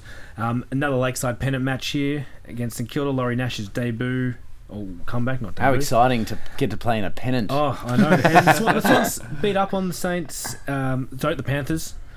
To go three wins up in the in the uh, Lakeside pennant. That's uh, five eight now. If anyone's keeping score like me. That's their grand final. And the uh, the Swannies actually went unbeaten in their first five games with Nash starring. He kicked 14 goals across those five games. What a legend. But in the game against Footscray, he would tear the webbing of his hands, and was subsequently an Oh. infection in that kept him out. Uh, so he he missed the next game, which was a loss to North Melbourne. In mid-June, George Doherty, who was a Geelong player, was told by the Cats that uh, they were following a youth policy and there probably wasn't a spot for him and he wouldn't get a game, so feel free to look for another team. When South heard about this, they sent Joe Kelly, the club secretary, down to uh, secure his signature. They rocked up to uh, Doherty's workplace and were not let in, so they had to wait for two over two hours outside his work to wait for him to uh, to sign him up. And he was a bit of a goal kicker as well. Uh, so in round nine, former Carlton, Footscray, and Geelong player George Doherty debuted for the club in a game against the Hawks, kicking seven. Wow. Well, Kind of justifies him coming if he's kicking that many. Yeah, absolutely. Um, in round 12, the Swannies were again well served by Laurie Nash, who kicked seven goals against the Panthers, and the Swans swept the Lakeside series against St Kilda. So that's 9 5. They're four up. However, in this game, yeah. Brownlow medalist Herbie Matthews and uh, forward Keith Smith refused to play. Well, they refused to play In the where they were positions. supposed yeah, to. They did yeah. not play in the positions they'd been given. Which Again, pride. yeah, I, but I, yeah, but where were they? Where did Bull want them to play? Like, And why? why are you moving a Brownlow medal winner from the position? Like, out position. from- so yeah. they refused to play. So therefore, They they, would were drop the dumped next game, for the yeah. next game again. So it was no surprise they lost. South Melt lost to Collingwood. Mm. Um, but this matter seems to be settled. The two team, the two players came back in, and then South won seven of their last matches to finish a game clear on top. Um, in round 14, it was a great game against Richmond in front of 33,000 fans. Um, the following incident occurred that we will reenact. In one passage of play, Laurie Nash marked near Jack Dyer, 60 metres from goal. This game gets easier as you get older, Jack. Nominate the foot. Which foot should I use, left or right? Use your left, you clown. Nash obliged, finessing the ball with his left foot. Jack watched it float high, break back and spear through the middle of the posts. I'm giving lessons tomorrow morning at Yarra Park, Jack. 11am sharp. I'll expect you there. Doesn't that just sum up Jack Dyer and, And Laurie Nash, it's so good. That's from the uh, the Laurie Nash book I've got, the Great Laurie Nash. That is just champagne, Isn't that. Even at 35, he's just got quips like that, and just nailing him from 60. That's it. Um, Yeah, imagine saying that. 60 metres out, which foot should I use? it, it really walks the line of um, sheer, like, uh, you know, he, he means it, but also a little bit tongue in cheek. Yeah, yeah, absolutely. Yeah. Yeah, he's got so many tickets on himself, but he's getting away with it a little bit. He's it's getting great. away with it. Yes, exactly. Um, final two games of the season, Bull Adams pulled a Ross Lyon and rested Laurie Nash. Um, they beat the Demons at Punt Road. The Swan, Swans kicked two goals to start this game, then 12 behinds in a row before their next major. But their class saw them run out 19 point winners um, and saw them finish a game clear on top. Amazing. Um, so, our last season with no Brownlow medalist, Moz. Yes, the last year. But the Herald, the Melbourne Herald voted Des Fothergill the Footballer of the Year, which doesn't sound too shocking mm. of a decision. Mm-hmm. And Jack Graham, Jack Graham of South Melbourne was awarded the champion of the colony. Oh, A little okay. forward, was he? Mm. Yeah. There So you go. Champion Colony's still kicking around for another few years, but, Yeah. but we don't need to refer to it again. We've got the uh, No, we I love love it. the Brownlow Brownlow's in, in Oh, I love the champion of the colony. Yeah. It's fa- it's a fantastic award. It makes no sense most of the time. It's great. All right, so let's uh, let's check in with Big Red, Big Red as well. See what's uh, what's happening in the VFA. Let's tell us a bit about Fothergill maybe and and what's happening over there. Big Red's local footy roundup, all your state and suburban football action, sinking our teeth into grassroots football. G'day, Kick Team. Welcome to the roundup for the 1945 season of football from around this great country. First, we take a look at the SANFL, where the 66th season of competition was the first since 1941, where we had eight all eight competing teams playing in the home and away season after the reduced seasons and mergers during the war years. Port Adelaide, led by Bob Quinn, were the dominant side of the season, but were beaten convincingly in the last game of the year by West Torrens. A record crowd of 47,500 fans stormed to the Adelaide Oval to see Port jump out of the gates early with a 32 point lead at quarter time, but with only one goal for to West's seven goals for in the second quarter, the scores were again quite close at the main break. West Torrens dominated scoring in the second half, but were very inaccurate, finishing with 40 scoring shots for 15, 25, 115 to Port's 27 scoring shots and 15, 12, 102. The West Torrens side, uh, their win is their third recorded premiership in their history. In 1945, Port had recruited the services of Haydn Bunton Sr. for their season throughout 1945, and he didn't disappoint with a strong individual season. The 1945 Grand Final was the last game of football played by the legend of the game. The newly named Ken Farmer Award for the SANFL leading goal kicker was won by first time winner Stanley Scott from bottom of the table side South Adelaide with 64 goals for the season. The Magarey Medal winner is a really special one this year, and the research and reflections were a great honour for me to be a part of. The 1945 Magarey winner, Whittle, Magarey Medal winner was Bob Quinn from Port Adelaide with 45 votes, an amazing 17 votes clear of runner-up Doug Olds. Bob Quinn is a true legend of our great game, and in 1996 he was recognised by receiving an induction into the Australian Football Hall of Fame. Quinn was a crafty and pacey on baller who dazzled crowds with run, ball carrying skills, and regular goals. And in 1936 and 1937, being his fourth and fifth years for Port, he was the runner up in the Magarey Medal uh, and then uh, had the first of his two wins in 1938. By 1939, he was the captain coach of Port before enlisting in the army in 1940 and joining our forces overseas. While in the army, Bob won a military medal for his bravery, which he earned while saving the lives of other men while being critically injured himself. It was thought at the time that the injuries he sustained to his face, arm, and leg would end his football career. However, on his return to South Australian football in 1944, he managed 12 games for the Port Torrens uh, merger side. While playing for uh, Port Torrens in a final in that 1944 season, Bob had badly broken his already previously injured arm and dislocated his thumb. Yet he continued to play so that he didn't let his team down, and how he must have overcome that pain is truly remarkable.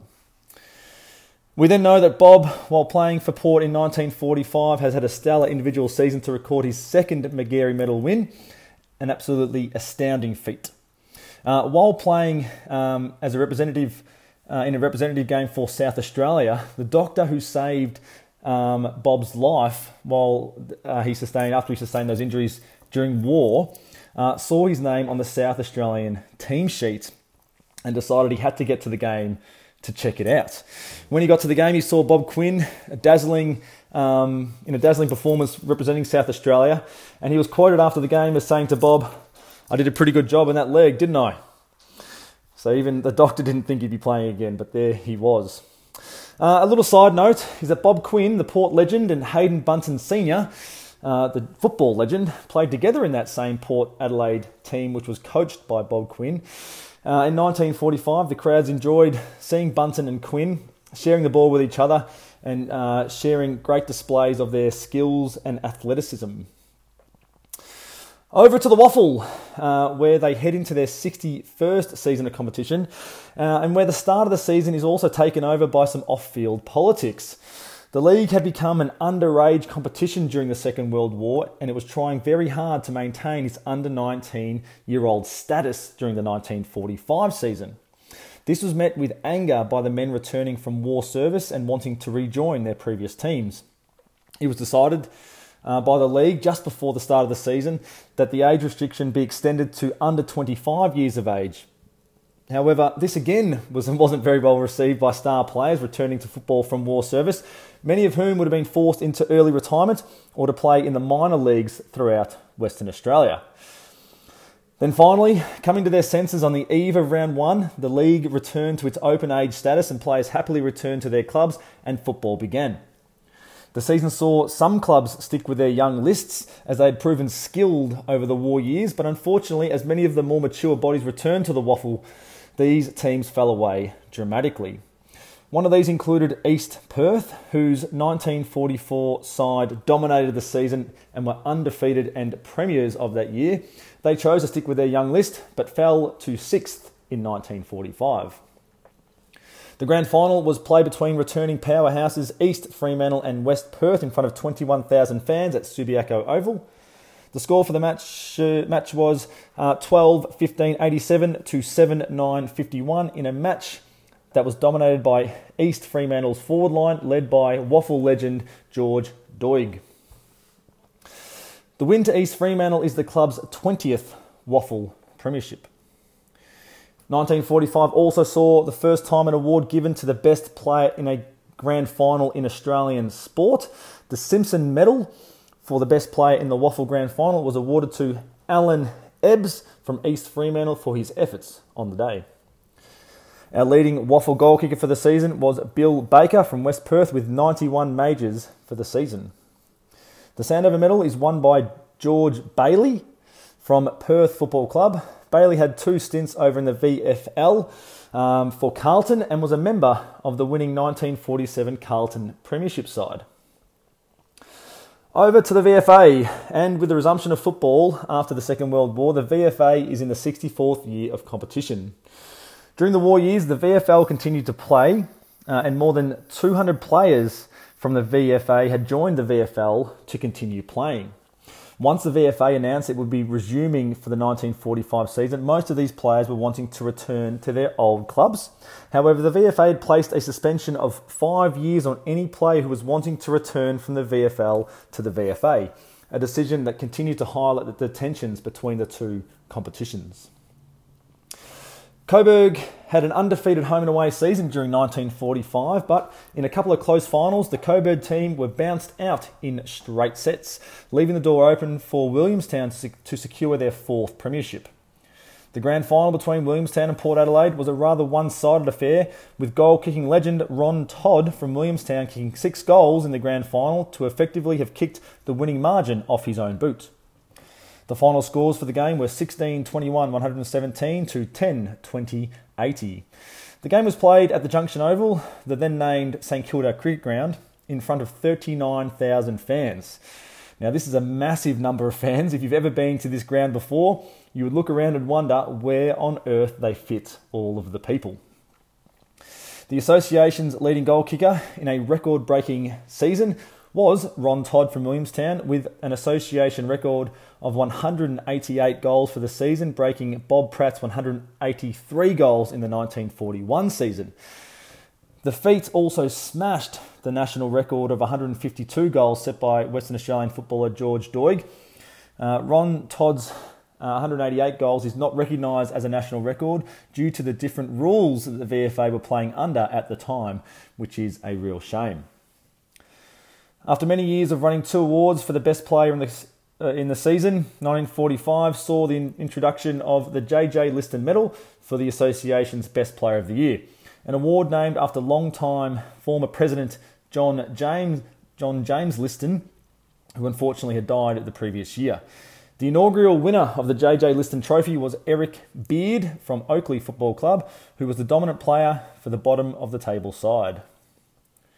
In the VAFA, the Uni Blacks have completed a three-peat, while down in Tassie, North Hobart have won five premierships in a row. Their fifth win coming after two seasons of recess during the Second World War. Other winners included Golden Point and Golden Square from the Bendigo and Ballarat leagues, respectively. And everyone, that wraps up the 1944 season. Excuse me. That wraps up the 1945 season. Until next time, kick straight. Now let's get to finals. So, interesting fact. So it's a completely new Final 4 mm-hmm. but also the winner of the last four premierships is not in this final. So the last four premiers: Fitzroy, Essendon, Richmond, and Melbourne. None of them made the finals. them made the finals. I like it. Has a serious turnaround. It's good for the game. Yeah, That is good for the game. and we've got we we've got North see. Melbourne. So the first final was North Melbourne v Carlton. Hmm. Carlton coming off six straight wins at this stage. yeah really building momentum. Um, so played again. So the finals again this season were played at Princes Park. Yeah. After last year they were at Junction Oval. I don't know why they went back to Princes Park. Yeah. This is the last Probably year. capacity. It is. Um, so in this game, Carlton's on bowlers established their dominance early on. They maintained that pressure throughout the day. The first quarter of five three to four behinds really set the game up for them. Yeah, didn't adjust. just? North were completely outplayed. Um, the whole you know playing finals for the first time. I feel like Carlton always get these teams that are playing for the first time and kind of beat up on yeah, them. yeah, yeah. Um, Lance Collins kicked eight, and Bert Deacon was sensational in defence. So, final scores, Charlie. Final scores were North Melbourne's 8 20 68 to Carlton's 14 10 94 mm. Yeah, so uh, Carlton, by- Carlton by 26. by 26 in front of 54,846 people. Yes. Oh, wow. Mm. Which brings us to the next semi final. South, Melbourne versus Collingwood. Oh, so, flashback to the 35 36 yeah. premierships. A week later, in front of slightly fewer people, 46,224. Very uh, even to start with. It was. So Collingwood obviously without Albie Pannam, led in the ruck by led in led by ruckman Alan Williams, who took over the captaincy for him. Uh, game was over umpired early, Kaz. 24 free kicks paid in the first 20 minutes. What? Yeah. Uh, Ridiculous. Fothergill was being closely checked and kicked four behinds in a row at one point. Stabbing his authority on the game. That's it. Collingwood took the lead into half time, but a devastating la- uh, third quarter by South Melbourne, where they kicked eight goals, three, set up their win. Nash kicked three goals in the third quarter, and the Suns took a 17 point lead into the last. However, two quick goals to Collingwood brought them within five points, and things look like, you know, it's going to get close. But who should take a high flying mark and kick a steadying goal for the Swans? Of course, it was Laurie Nash. Laurie Nash. Uh, Did it with his eyes closed, I hear. Nash and Castles kicked four goals each. Best players were Jack Graham, Castles Grossman, Matlock, Clegg, and Smith. Final scores, Charlie? Uh, final scores were uh, South Melbourne's 13 10 88, running out on top of Collingwood's 11 11 77. Going through to the grand final. Now, here's a, a an interesting, sad fact. Yes, 1945 second semi-final was South Melbourne's last ever finals win as South as Melbourne. South Melbourne. Yep. The club didn't play finals again until 1970. Didn't the Swans didn't win a final until 1996? As massive bragging rights for Laurie Nash. Yeah. So they didn't play finals again until 70 when they were still South Melbourne, Yeah. but they didn't win a final. Uh, yeah, uh, Until they'd moved until, I Until think it was against 96. Hawthorn in 96. I hope it was against Hawthorn. Yeah. A 51 year gap. Yeah. Which gets us to the prelim, which many people call as bloodthirsty as the grand Yes. final. Yeah, absolutely. Sounds Words were Now- exchanged. Before we get into this game, Moz, something happened to Bob Chitty in the lead up. Yes, it did. So, Bob was a leading hand at the explosive factory in Maribyrnong, which meant that he was exempt from military service due to the nature of his employment. Yeah.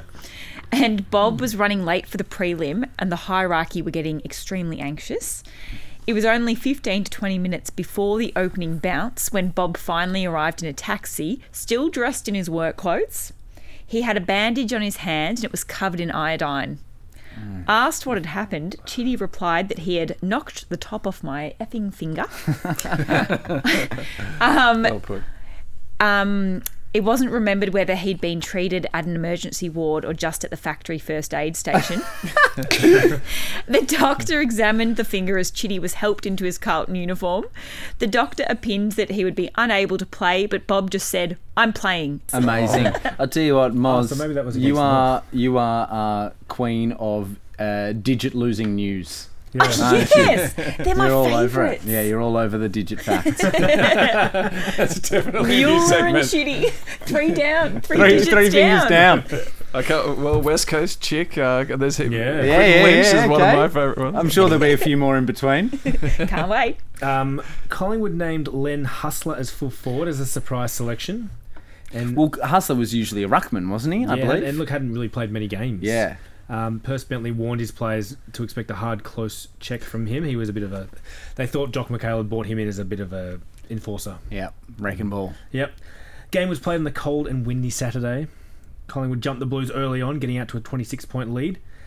Hustler flattened Carlton fullback Vin Brown. Mm. And as Brown lay stunned on his back, Hustler dropped to his hands and knees to taunt him.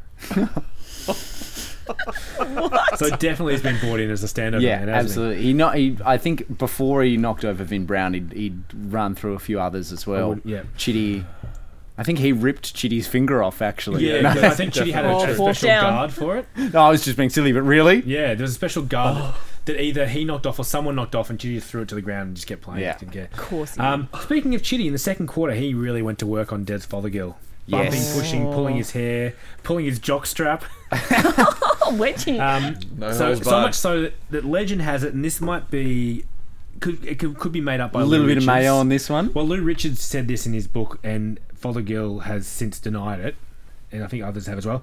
Fothergill supposedly asked Jock McHale at halftime, you know, what, what do I do about Chitty? Jock McHale's response: "Be a man."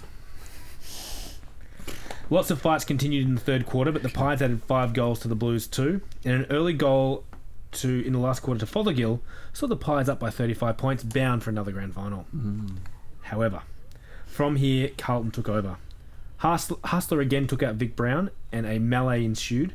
But Perce Bentley swung a few changes. Um, this saw Lance Collins kick four goals.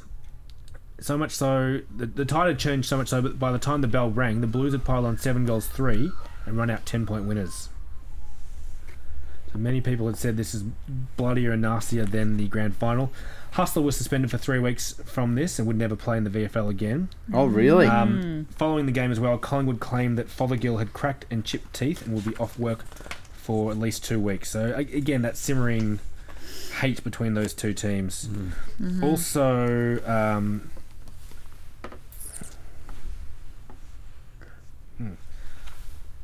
There's that South- the Carlton player that gets suspended. What's his name? oh yeah. Um.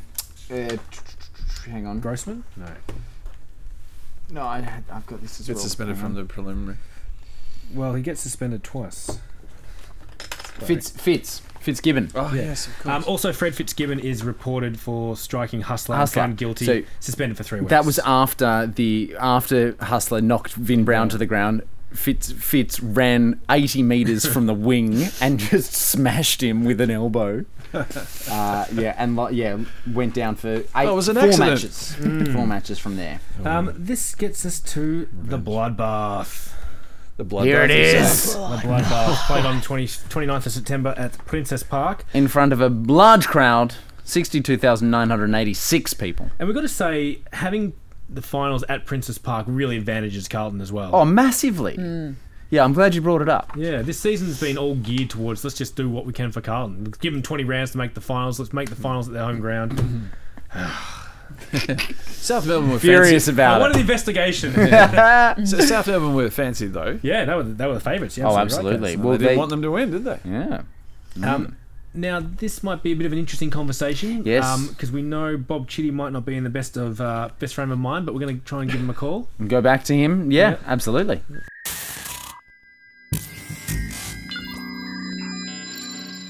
Uh, hey, Bob, uh, congratulations on the win. Uh, thanks for talking to us after such a big game. Uh, hey, nice to talk to you. Big game. Yeah. How, Bob, how are you feeling? Yeah, fine, thanks. Uh, who is this? Bob, it's the Kick to Kick to team. Uh, we, we just wanted to check in with you after the game and see how you're going. Yeah, yeah, yeah. Good. Yeah, uh, looking to the grand final now. Um, you, Bob, Bob, you, you just won the grand final. We did. That's great. Hang on. Uh, who am I talking to? Um, Bob, how did tell us about what happened with Ron Clegg? Um, Cleggster. Uh, well, hell of a bloke. Um, was he playing today? Um, yeah, can you tell us a bit about what Perce Bentley said before the game? Well, Perce, you know what he's like. Uh, well, I caught up with him, I think, uh, last week it was. Uh, so he he was playing too? Hey, we, we, we, he would have been fantastic. Bob, what what do you think is going to happen at the tribunal? Do you think you go? Uh, do you think your number was taken? Yes. Um, for, for, what? I, I- can't exactly say right now. I probably probably laid out somebody at some stage. That's all part of the game, there. Bob, who, who do you think was best on ground? Well, uh, I mean, we had Fothergill gliding along there, did we? So, Uh, did I see him out there? I think I think last week you saw Fothergill. Last last week I think you actually laid him out. Oh, well, I obviously didn't do it hard enough, then, did I? Um, Bob, do, do you remember anything about Laurie Nash's hit on you in the last quarter? Well, uh, he was talking up a big game, and uh, he said he said he was coming for somebody, and uh, it must have been a good hit because I didn't feel anything. All right, Bob. Uh, um, uh, any chance uh, you could uh, pass the phone over to somebody else, mate? Uh, who would you like me to pass that? Over to? whoever, whoever. Well, um, sorry to say, we've got a lot of dignitaries here at this game. I'll see if I can find one in the crowd for you. You want to see? You want to talk to the prime minister? Yeah, yeah, that sounds great, Bob. Okay. Just give me. Oh, give me a sec. Hello. Um, hello, this, this is the guys from Kick to Kick. Who, who are we talking to now? Oh, g'day guys. It's Vin Brown here. Yeah. Oh, Vin, uh, fantastic. Uh, how lucky we are to get onto you, mate. Uh, Bob's not sounding too great. How's he going? Oh, look, he's definitely been better. Hopefully by tomorrow he remembers that we won the flag. Uh, well, he's hoping. Uh, now we've got you, Vin. Would you mind having a bit of a chat about the year? Sure thing. All right, well, first, can I just just say congratulations? Uh, what a year it's been. But it wasn't looking good uh, near the middle, was it? Nah, we were definitely half asleep for the first part of the year. Not sure what it was, but we just couldn't get our game together. We thought after last year we'd have all the parts, but the pickup of Clinton Wines and Ken Hands in those early weeks helped us out a lot. We hadn't been terrible, but we weren't great either. And then when push came to shove, we just turned it up a notch. Well, that notch proved to be above everyone else, winning every game after the round 14 loss to Essendon. What did you change going into those games particularly? Well, I think getting Lance Collins back up the front helped a lot. He kicked a few bags of goals and just gave us an avenue to score a bit more. Well, uh, you almost didn't make it into the finals, but your win over Footscray in that final round helped you in, uh, and then set you up for that semi against North. Yeah, and we got out ha- got out hard, knowing that they would be as well. They were pumped up about their, fir- their first finals appearance. Collins kept up going as well, kicking eight, I think. And our strong start definitely helped us after that first quarter. It was a real slog. So then the prelim against Collingwood, who South managed to beat to uh, shore up a spot in the grand final. Yeah, Collingwood were a very physical side. Nothing compared to today, but tough nevertheless. Len Hustler was throwing his weight around down back and copped me a fair whack when the ball was down the other end of the field. I'll tell you, Bob was not happy about that and made it pretty clear to Des Fothergill. Fizz wasn't impressed either. I just remember him steaming in from the wing and knocking Len flat. He missed this game because of that, but he had my back, that's for sure. So, mate, after all that, let's get to today's game. As you mentioned, it was rough from the beginning. What do you reckon kicked it off? There was definitely tension all through the week, and of course there is before a grand final. But because of the Collingwood match, we're all a bit on edge. We knew we had to play hard, and I think South were told to front up to us a bit, especially knowing that they were the hot favourite.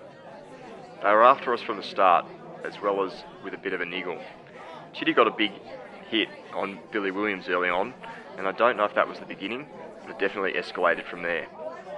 So he got out to a lead in the first, uh, but then South took over with a couple of goals to Nash and Ken Smith early in the second. Yeah, there was a real wrestle for the lead, literally and figuratively. Lots of cheap shots thrown by both sides. I remember after Bob flattened Ron Clegg, he got up and almost took the free kick in the wrong direction. Yeah, then it moved uh, from the field into the stands as well, Vin. Yeah, they were pretty incensed with what was happening, and the Carlton heavy crowd began to throw their weight around. Coming in at half time, I could hear some of the things that they were yelling at South. I'm glad I'm a I'm, a, I'm in blue, I'll tell you that. So up by two at half time. What was the plan for the second half? Honestly, it was just to hold on. The game was unlike any I'd ever played. We just needed to keep our heads on and keep an eye on the ball. Even if there was a plan, when Chitty got hit by Nashi, it all went out the window. Yeah, that was a heavy hit. Um, we heard him before, but Bob is obviously still in a bit of trouble with it. Yeah, it was big. The trainers who picked him up reckon he was 90% unconscious, even in the forward pocket. No one could believe he kicked that goal. Unbelievable. So in a tough match, you managed to get away with a great win, becoming the first team under the Page McIntyre system to win from fourth. Is that right? That's pretty good, isn't it? Well, Vin, thanks so much for your time and congrats on the win and finishing the game best on ground. Oh, cheers, guys. I don't know about that. Hands and Price kicking three each made a huge difference, and we couldn't have done it without them working as a team. Modest to the end. Enjoy the celebrations, Vin. You deserve it. Cheers. Um, all right. So Carlton Yeah. conspiracy running out winners in the grand final. In yeah, I Um, look as you said before. I think uh, like the chat that the Collingwood Carlton game might have been a bit rougher. I don't think it was. I th- think the bloodbath is the bloodbath. Like it was a ridiculously a hard bit, bit of a match. beat up by the, the media as well. Um, Well, uh, Tim, didn't we have uh, the uh, list of the most violent grand finals, um, or is it just Probably, a list? Violent yeah. games somewhere. is It's in one of those books. yeah. Ah, and is this one up there, or Oh, is this absolutely. is I'll look into that, Kaz. I'm, yeah, I'm Right. absolutely sure there is. You're right. it's somewhere out there? Um, so goals for Carlton: Hands and Price kick three, Baxter and Mooring two, Bennett, Chitty, McLean, Savage and Wines with one. For South Melbourne, Castles three, Lyndon, Nash and Smith with two, and Richards with one. Best for Carlton were Brown, Sanger, Baxter, Chitty, Wines and McLean. Um, a few things to come out of this as well. Um, supposedly, pre-game South had promised each player twenty pounds if they'd won. Oh, which a really? huge amount of money. Um, and my, one of my favourite quotes. So following the game, in once Ron Clegg had retired, um, he was out at a, at a function, and someone asked him what had happened. And he's like, he's like, what happened in the bloodbath? And and Ron Clegg replied, look, I'm not going to give you any names. Uh, mum's the word, but his initials were Bob Chitty. um, we also have some some audio from Ken Hands from about playing in this game, which we'll have a quick listen to. Yeah. In the game in 45, um, in the parts that I remember about it, we were crossing over at, at quarter time, and Jack Williams of South Melbourne had made some comment to the umpire that Carlton should have been six goals in front, as as we had a, uh, a fairly strong breeze in the in that uh, first quarter, but we didn't make much headway. And then in the second quarter was when all the problems erupted. I'd been uh, was moving around quite a lot at centre half forward and uh, under instruction, and Herbie Matthews was was going crook at Jack Williams because he wasn't minding me, and uh, and I'd moved off to the flank and taken a mark, and um, somebody in the Carlton side kicked a goal. It went back to the centre, and I remember quite clearly. Rodden McLean got the ball, hooked it with his left foot. Jack Williams had moved up towards the centre of the ground, and I had dropped back, took a mark, ran on, kicked a goal. Now I can't describe any more of that game for you until we get to the end. Um, so and there was some there was a quite a lengthy tribunal Yeah. following this as well. Down at Harrison House. Yep, on the Tuesday, chaired by um, Bill McClelland himself. Yeah, good. Get the Um, big guns in. It's, it's some really interesting things happened here. Yeah, well, yeah, lots. Um, so Ted Whitfield, he received the most severe penalty. He was suspended for 31 matches. Sorry, 19. 19. He was And then- until the until the 31st of November of December 1946. Um, for his incident when he with uh, goal umpire Les White in the final quarter, he used a, a, abusive language, attempted to strike him, and then when the umpire tried to report him, he took his jumper up over his head and ran off down the field. Classic. Um, he also didn't appear at the tribunal because he had bought tickets to a South Melbourne dance and didn't want to lose his money. Oh, really? Yeah. So he Um, lo- so he was suspended for 21 matches altogether. Sorry, 19 for attempting to strike the goal umpire, Yeah. and then two more for kicking the ball away after Yeah. a free kick was paid against him. But also, did you read about his pre his pre-game ritual? no, Supposedly, before a game, he he downed six beers at the pub. so maybe that has something to do with. Uh, yeah, maybe. God, that'll do Decision it. making. yeah. So he was actually sacked by South Melbourne a few weeks later and, and wouldn't play again. Jack Williams, um, Basher Williams, Yep. nicknamed appropriately so. was given uh, suspended for 12 weeks. Yep. Eight weeks for fighting with McLean and four for abusive language. Apparently, he when he first got said, you know, when they first said, Jack, uh, you've been given eight weeks, they're like, he's like, what? How long? Yeah. Like eight weeks. Like, oh, I thought you said years. Yeah, yeah. So eight weeks doesn't seem so bad, does it? It's worth it. Um, do you want to go through some of the other ones? Kat? Um, you, Charlie? Is you? Yes, I, I shall. Uh, so, Chitty, fr- Chitty Sav- and Savage from Carlton got uh, eight matches, and Don Grossman and uh, Cleary, Jim Cleary from uh, South, was suspended for eight matches as well. And Fitzgibbon received another four games, even though he'd already been suspended the game before because he mm. The came back on the field. Jim, the gentleman Cleary. Well, yeah, and so Uh, it was a lot of people, and the other person who was Hands felt he was very hardly done by there because mm. they were both going for a contested up, Yeah. contested mm. mark in the air. Yeah. They had no choice but to go for it, Yeah. and Cleary copped it. Obviously, because of the heat of the game, they would have thought there was more to it. Uh, was it not Yeah. Savage that broke his leg as well? Savage? Well, right? actually, Savage broke um, Herbie Matthews' leg last season, 44 at the very Ah. in round one. So yeah, there was a bit the of animosity there. Yeah, well, Yeah. this has all been simmering. Savage. It doesn't talk about exactly what he did. He broke Herbie Matthews' leg in round one of 1944. no, but in that- this game, oh, okay. it doesn't talk No, about yeah, exactly I what got he that did. wrong. Miles, you Um, got some things there? Yeah, did you see the uh, the quote from the Southman when Williams asked him why Hands was unconscious? No, who? And the Southman um, allegedly replied that he thought it may have been a case of sunstroke. that sounds right. Yeah. It's just down for a nap. and Um, I'm I can't believe that Chitty only got eight games. Yeah, the- yeah, elbowing jeez. Williams. He 'Cause was these- all who over did carry over points? He did so many things. Um, did you go through Herbie Matthews as well? Uh, He was given no. uh, given he was severely reprimanded for time wasting by throwing the ball away after a free kick. ah, there you Um, go. Keith Han- Ken Hands and Keith Smith were the only two not found not guilty. Yep. Um, and also, we have some audio of Jack Jones listening to this game. He talks about listening to this game while waiting to be returned to Australia. So let's have a quick listen to that as well. Yeah, well, well, well, I listened to the Bloodbath. We listened to the Bloodbath. Did you? Yeah. Wow. Yeah, that was 45 when the war 45. Finished. Oh, you were still just sitting But you waiting. and you were in Bougainville at that stage. Yeah, Yeah. yeah, They had radio sets and that there. Um, now, finally, I'd like to quickly just plug the book. Like, I've got this book called The Bloodbath, the 1945 VFL Grand Final by Ian W. Shaw. Really interesting read. Goes through the game in pretty, in a very good detail, uh, quarter by quarter, and the and the outcome as well, and Yeah. the repercussions. There's a, there's lots of great clips on YouTube as well of Yeah. this game. If you're going to check it out. We were watching some just before. Yeah. Um, and look, there's a lot of huffing and puffing by the VFL, but in the end, no rules get changed. No. No. Well, what what Or rules can you umpire. really like, oh, we need, change? to, we need the send off. They always talk about the bloody send off rule. Don't Yeah. they? We need the send off rule. But uh, but at the same time, I think like the the suspensions given are quite harsh. yeah, most of them miss the next season. And you think about like the, some of these things, like uh, who did we just say? Um, Whitfield got two games for kicking the ball away after a free kick was paid against him. Imagine that happening today. Yeah. People would be in uproar, Yeah. missing two games from kicking the ball away. Yeah. I'm not sure if this is on purpose or not, but there was a very clear reference to the umpire not um, playing the ball on. He was holding up Yeah. the play a lot. And, yes, um, si- he sat on the ball at one Yeah. stage. yeah, yeah. and that that is a that is a that is Classic. the opposite of um, what I think. you yeah, get what we do now. to Yeah, yeah, yeah, exactly. That's on right. with the ball, get on Yeah, with the Just get on with it. That's Keep it right. moving. Otherwise, they're going to get a score. So yeah, Yeah.